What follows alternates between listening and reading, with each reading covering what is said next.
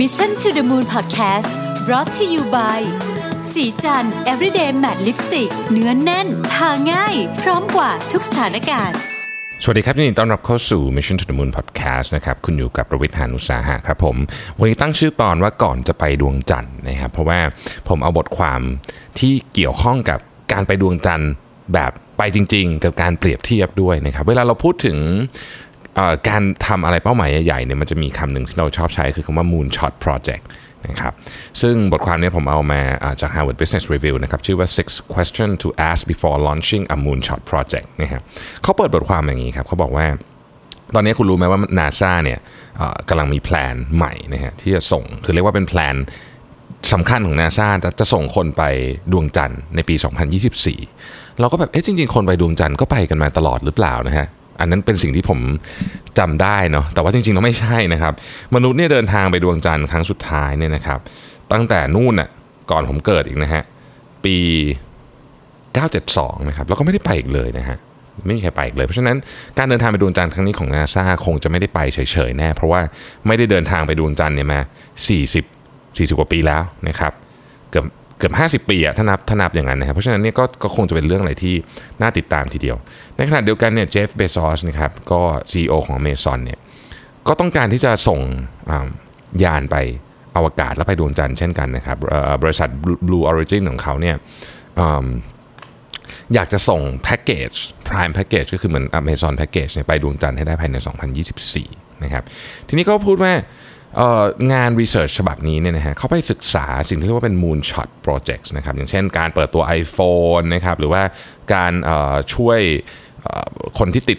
เหมืองที่ชิลีจำได้ไหมฮะอยู่ 30กว่าคนนะที่ติดอยู่หลายหลายเดือนนั่นนะครับ ของพวกนี้เป็นสิ่งที่เหมือนกับเรียกว่ามันยากมากๆเนี่ยเปรียบเทียบด้วยกับการส่ง คนไปดวงจันทร์เนี่ยนะเขาเขาไปดูว่าจริง ๆ แล้วเนี่ยเวลาทำเนี่ยอะไรเป็นสิ่งที่สำคัญก่อนที่จะเริ่มต้น project แบบนี้ โดยเขาเอา project ของ Amazon จริง ๆ ที่จะไปดวงจันทร์จริง ๆ เนี่ยเอามาเปรียบเทียบให้ฟังว่าวิธีคิดเนี่ยมันเป็นยังไงนะครับมันมีด้วยกันทั้งหมด 6 ข้อนะฮะหกข้อนี้มันจะต้องตอบคำถามให้ได้ ไม่จำเป็นจะต้องตอบใช่ทั้งหมด แต่ว่ามันต้องตอบคำถามให้ได้นะครับ เพราะมันจะเป็นการประเมินว่าไอ้ Moonshot Project ของคุณเนี่ยมีโอกาสสำเร็จมากน้อยแค่ไหนนะฮะแต่ว่าอย่างที่บอกนะฮะการเป็น Moonshot Project เนี่ย เราก็ไม่ค่อยรู้แล้วล่ะเพราะมันก็มีความไม่แน่นอนเยอะนะครับหกข้อที่ว่าเนี่ยประกอบไปด้วยผมผมพูดหัวข้อให้ฟังก่อนนะครับ the why นะฮะก็คือทำไมนะฮะสอง the who นะครับใครจะเป็นคนขับเคลื่อนโปรเจกต์นี้สาม the what นะฮะคือสโคปคืออะไรจะทำอะไรนะครับสี่ the how นะฮะจะทำยังไงนะครับ ต้องการการสนับสนุนจากใครนะครับห้า the when นะฮะเมื่อไหร่นะครับ แล้วก็หก where นะฮะ where นี่เป็น where ในเชิง priority นะว่ามันอยู่ใน priority เท่าไหร่ของเรานะฮะเราลองมาดูทีละข้อนะครับ ข้อที่ 1 the why นะฮะคือคุณจะไปทำไมเนี่ยนะครับคำถามที่ต้องถามตัวเองก็คือว่า is there a solid business case and compellingly rational นะฮะเราเราเวลาเราจะลงทุนทำอะไรสักอย่างเนี่ยมันก็จะประกอบไปด้วยทรัพยากรต่างๆ มากมาย เช่น เงินอ่าเวลานะครับความสามารถความพยายามอะไรต่างๆ พวกนี้เนี่ยนะฮะต้องถามว่า เวลาเราเราจะทำอะไรเนี่ยเหตุผลของการทำเนี่ยมันมันมีอยู่สองอย่างนะครับคือหนึ่งเราจะแก้ปัญหาหรือสองเราจะเอาโอกาส อันนั้นคือเราเห็นโอกาสเราเลยอยากจะทำเรื่องนี้นะครับอย่างในกรณีของเจฟเบโซสเนี่ยนะฮะคือ vision ของเขาเนี่ยคือการการส่งคนเป็นหลักล้านคนนะเข้าไปในอวกาศนะครับคำถามก็คือว่า มันมันชัดเจนแล้วมันมันดูสมเหตุสมผลไหมนะครับเราจะเป็นจะต้องไปอวกาศในในระยะเวลาอันใกล้นี้แล้วเป็นคนล้านคนหรือเปล่า หรือว่าเอโซลูชันนี้มันสำหรับคนที่ร่ำรวยเท่านั้นนะครับ แล้วมันจะต้องใช้เงินเท่าไหร่นะครับ คือเราเห็นได้เลยว่าเจฟเนี่ยเอ่อเขาเขาเขาคือเขา passionate มีมีมีมี passion กับเรื่องนี้มากนะครับ แต่ว่านอกเหนือจากนั้นเนี่ยมันก็สิ่งที่ถ้าพูดถึงนะตอนนี้ข้อมูลที่มีตอนนี้เนี่ยเขาบอกว่า มันยังไม่มีเหตุผลที่ชัดเจนพอ แล้วก็แล้วก็ business case เนี่ยมันก็ยังยังไม่ค่อยชัดนะเพราะฉะนั้นอย่างในกรณีของอ Blue Origin เนี่ยข้อนี้ต้องตอบว่า no เนี่ยข้อแรกเนี่ยคือมันยังไม่ชัดอะถ้าเกิดพูดในมุมของธุรกิจนะครับอันที่ 2 does the moonshot have a committed and charismatic charismatic sponsor นะครับอันนี้ก็คือ the who นะฮะอันนี้อาจจะเป็นสิ่งที่สำคัญที่สุดเลยของโปรเจกต์นะครับ คนที่ lead project เนี่ยจะต้องจะต้องแบบจะต้องแข็งแรง แข็งแกร่ง engage นะครับแล้วก็เป็น charismatic sponsor ยกตัวอย่างเช่น ในเคสของ Amazon เนี่ยก็คือมี Jeff Bezos ใช่ไหมในในเคสของ App Apple ตอนนั้นที่ launch iPhone เนี่ยก็คือ Steve Jobs นะฮะคืออเมเอ่อเจฟนี่เขาบอกว่าไอ้โปรเจกต์นี้นะฮะมันเป็นงานที่สำคัญที่สุดที่ที่เขากำลังทำอยู่ในตอนนี้นะครับถามว่าเราเชื่อเขาไหมดูจากดูจาก passion ของเขาแล้วเนี่ยคิดว่าเชื่อ ถามว่าเขาเป็นผู้นำที่เข้มแข็งที่ engage เป็น charismatic person หรือเปล่าก็ต้องบอกว่าเป็นนะครับดังนั้นข้อนี้เนี่ยต้องตอบว่า yes คืออันเนี้ย who เนี่ยได้ผ่านนะครับ ข้อที่ 3 does the moonshot have a clear scope the what นะฮะคือจะทำอะไรจะไปยังไงอะไรเงี้ยนะฮะ project เนี่ยมันต้องมันต้องมี scope ที่ค่อนข้างชัดเจนนะครับคือเราต้องรู้ว่า project เนี้ยนะฮะ ทำไปเนี่ยทำไปทำไมนะครับแล้วจะแล้วแล้วสุดท้ายแล้วเนี่ยขอบเขตของงานมันเป็นขนาดไหน เราจะได้ประเมิน 1 ระยะเวลา 2 ต้นทุน 3 ความสามารถของคนที่จะเข้ามาทำใน project นี้ project แบบนี้ไม่ใช่ project ธรรมดา เพราะฉะนั้นมันจะต้องมีการเผื่อเหลือเผื่อขาดไว้เยอะมากนะครับ แต่ถ้าเกิดคุณไม่แน่ใจในแง่ของสโคปเนี่ย คุณก็จะไม่รู้ว่าใช้เวลาเท่าไหร่ ต้นทุนเท่าไหร่ และเงินเท่าไหร่นะครับ ต้องบอกว่าการส่งคนไปดวงจันทร์ อันนี้คือพูดแบบจริงๆเนี่ยนะฮะมันเป็นเรื่องที่ยากมากนะฮะจะว่าไปแล้วเนี่ยอตอนที่นาซาส่งคนไปดวงจันทร์ในปี 1972เนี่ยนะครับคือโปรเจกต์เนี้ยเลื่อนแบบเลื่อนสารพัดจะเลื่อนเลยแล้วก็แล้วก็แล้วก็เกินงบประมาณไปแบบหลักหลายพันล้านเหรียญนะครับดังนั้นเนี่ยสโคปมันไม่ชัดเจนนะก็เลยก็เลยเป็นสาเหตุนี้นะครับต้องบอกว่าคือแม้ว่าเราจะรู้สึกว่า ทรัพยากรที่เจฟเบโซสมีเนี่ยมันเยอะมากเขารวยมากเนี่ยนะครับ แต่ถ้าเกิดสโคปไม่ชัดเนี่ยนะฮะบางทีเนี่ยโอกาสที่โปรเจกต์นี้จะสำเร็จก็มีโอกาสที่ก็ยากเหมือนกันนะครับณข้อมูลตอนนี้ที่เรามีขอเน้นว่าณข้อมูลตอนนี้ที่เรามีเนี่ยscope ของ project เนี่ยยังไม่ค่อยชัดเท่าไหร่นะฮะข้อนี้ก็เลยต้องตอบ no นะครับอันนี้ที่คือที่เปรียบเทียบกับ project นี้ให้เห็นเนี่ยเพื่อเพื่อให้เราเข้าใจว่าไอ้ project ที่เรารู้สึกว่าเออมันมันฟังดูแล้วมันน่าตื่นเต้นอะไรเงี้ยเวลาเรามาวิเคราะห์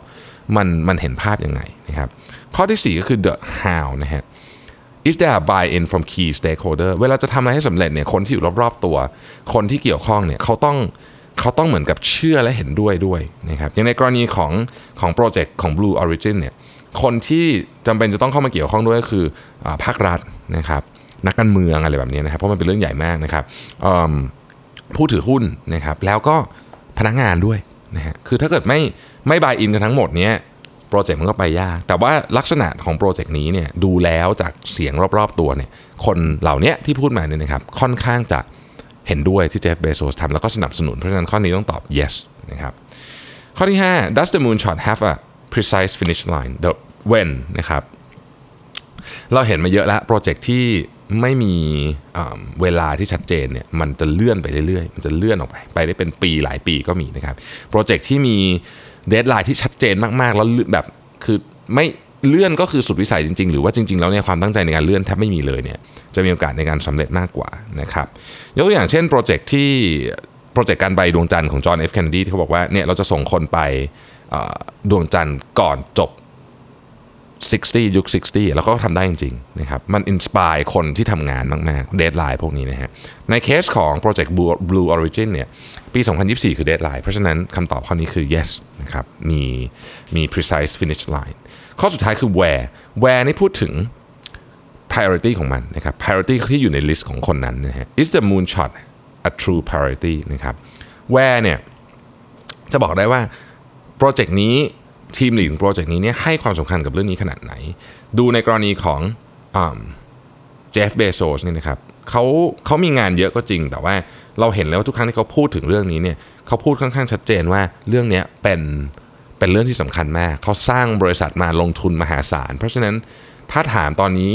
เท่าที่ข้อมูลที่เรามีต้องบอกว่าโปรเจกต์ของ Blue Origin เนี่ยเป็นเป็นโปรเจกต์ที่มี priority สูงจริง ๆ โดยเฉพาะสำหรับเจฟเบโซสเพราะฉะนั้นคำตอบคือ yes นะครับการทำแบบนี้เนี่ยจะทำให้เราประเมินโดยที่ไม่ไม่หลอกตัวเองจนเกินไปนักว่าเอ๊ะจริง ๆ แต่ละโปรเจกต์เนี่ยโอกาสเป็นไปได้เป็นมากแค่ไหนนะครับ moonshot project นี้ยากหมดนะฮะผมขอทวนสเต็ปอีกครั้งหนึ่งครับ is there a solid business case and compelling rational นะครับนั่นคือข้อที่ 1 the why นะครับข้อที่ 2 does the moonshot have a committed and charismatic sponsor the who นะครับข้อที่ 3 does the moonshot have a clear scope the what นะครับข้อที่ 4 is there a buy-in from key stakeholders the how นะครับข้อที่ 5 does the moonshot have a precise finish line the when นะครับและข้อที่ 6 is the moonshot a true priority ถ้าเราตอบคำถามพวกนี้แล้วมันเป็น no ซะเกือบหมดนี่นะครับเราก็ต้องระวัง หรือแม้แต่ no ข้อเดียวจริงๆ ก็ต้องไปพิจารณาแล้วว่า เราจะปิดรอยรั่วของข้อนั้นยังไง เพราะโปรเจกต์ลักษณะนี้ที่เราเรียกว่า shoot for the moon เนี่ยนะครับเป็นโปรเจกต์ที่แบบไปไกลๆเลยเนี่ย มันโอกาสความเสี่ยงต่างๆ มันเยอะอยู่แล้วนะครับถ้าเราสามารถตอบคำถามพวกนี้ได้ เราจะเข้าใจความเสี่ยงมากขึ้น เราจะตัดสินใจว่าเราจะลงทุนลงแรงลงเวลาลงเงินกับโปรเจกต์นี้หรือเปล่านะครับทุกคนมี moonshot project นะผมเชื่อนะในใจลึกๆ มีความฝันอยากทำอะไรสักอย่างลองเอาคำถามชุดนี้ไปถามดูครับ เพราะว่าไม่ว่าคุณจะไปดวงจันทร์จริง ๆ หรือคุณจะไปดวงจันทร์ของคุณเนี่ยนะฮะมันไม่มีอะไรง่าย ขอบคุณที่ติดตาม Mission to the Moon ครับ สวัสดีครับสัสิ เพราะความสดใสมีได้ทุกวัน